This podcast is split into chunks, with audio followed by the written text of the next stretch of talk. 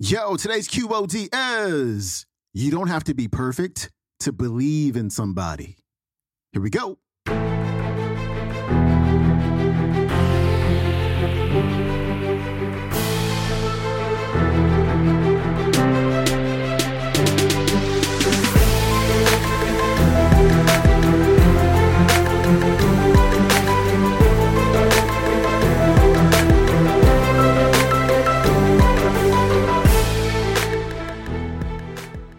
Welcome back to the Quote of the Day Show. I'm your host, Sean Croxton of SeanCroxton.com. We got Ed Mylett, some brand new, fresh off the presses. Ed Mylett on the show today for your Motivation Monday. Shout out to Christine Prim for sending this talk over to me. Appreciate it so much.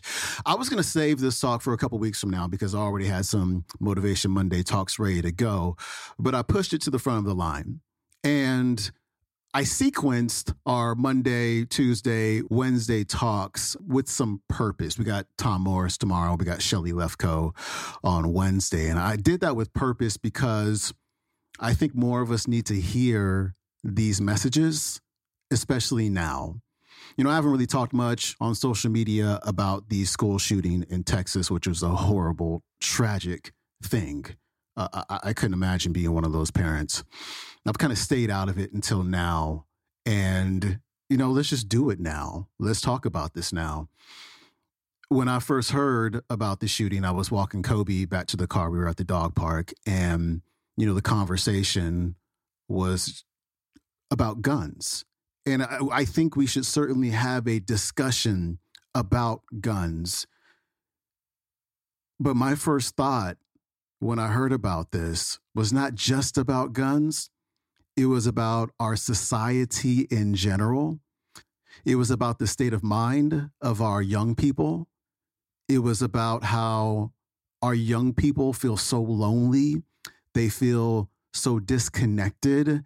They don't know their own parents a lot of the times. I couldn't imagine having social media when I was in high school. I couldn't imagine that pressure. I couldn't imagine scrolling through my phone for hours on end, comparing myself to other people all the time as a high schooler. And the thing is, is like, and Ed's going to talk about this today. A lot of these young people don't have anybody to tell them that they believe in them. Right? When was the last time you told somebody that you really believe in them, especially a young person? It very rarely happens. We need to do more of that. Because if we don't, we're going to keep getting more of this of what's going on. We can get rid of the guns, but when you're when you're mad enough, when you feel so invisible, you will find a way to be seen. In small ways or big ways. Because most of us know that 18 year old man's name now. He is no longer invisible.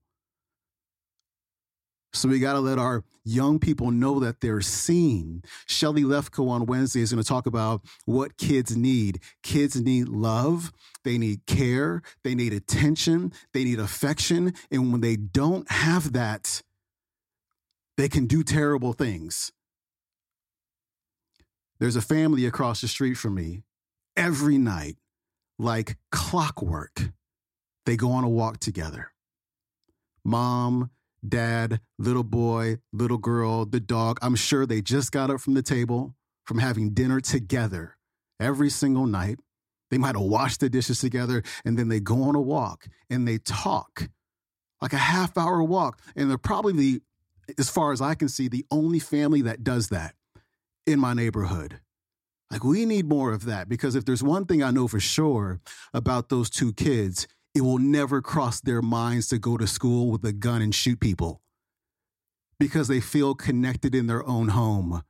They feel like they belong in their own home. And on those conversations, on those walks that they have, I'm sure that those parents tell their kids that they believe in them. We need more of that. So we can talk about guns all we want, but if we don't look in the mirror and see how we as a society have contributed to young people feeling disconnected and lonely, this is never going to get better. This is our responsibility. It is just not on politicians. That's all I got. Ed Mylett's coming up. I believe you were born to do something great with your life. I think I said that in the beginning. And I think there's some big ways you're gonna do it, and I think there's little ways that seem small that have ripple effects. My dad lived a great life. He was both happy and successful because he helped people. The day my dad got sober, he came back and got me a job that changed my life. He said, I was living at his house, I was unemployed. That's how my business career started. He goes, I got you a job. It's at this place. I said, What is it? He goes, You don't get to pick, dude. You're eating out of my fridge. Get your butt down there. And I go down there, and it's an orphanage. McKinley Home for Boys. I end up at Cottage 8. All my boys in that cottage were wards of the court. Their parents were either dead, incarcerated, or had actually molested my boys. Eight to 10 year old boys. And when I walked in the first day, they all turned and looked at me. Who's the new guy? I had no qualifications to be there. I didn't have kids of my own. I'm not a psychologist. I had a big ego as a baseball player. And all of a sudden, that led to me getting them ready for school every day, taking them trick or treating, being there on Christmas Day with them, be there when their uncle stood them up for Thanksgiving. These boys became my sons, and I became their father figure at 22 years old. And I found something when I worked there that launched my business career that'll blow your mind. All these boys wanted, listen to me, was someone to love them, care about them. Here's a big one most people don't do for each other believe in them. You believe in somebody, you tell them their gifts, you are one on maybe three or four people in their entire existence, man. And you don't have to be perfect to believe in somebody. I believe in you. Love, care, believe. And then just show me how to do better, Eddie. When I started all my businesses, no matter what they are chips, chocolate, coaching, financial services, speed fit, uh, fitness stuff, whatever it is. I know every person I deal with wants me to love them, care about them, believe in them, and just show them how to do something better with my product or my company. It's changed my life. And it'll change your life if you've got the courage to reach out and help one more person. Start to know you matter. You're, you're important. You don't know the invisible difference you're gonna make.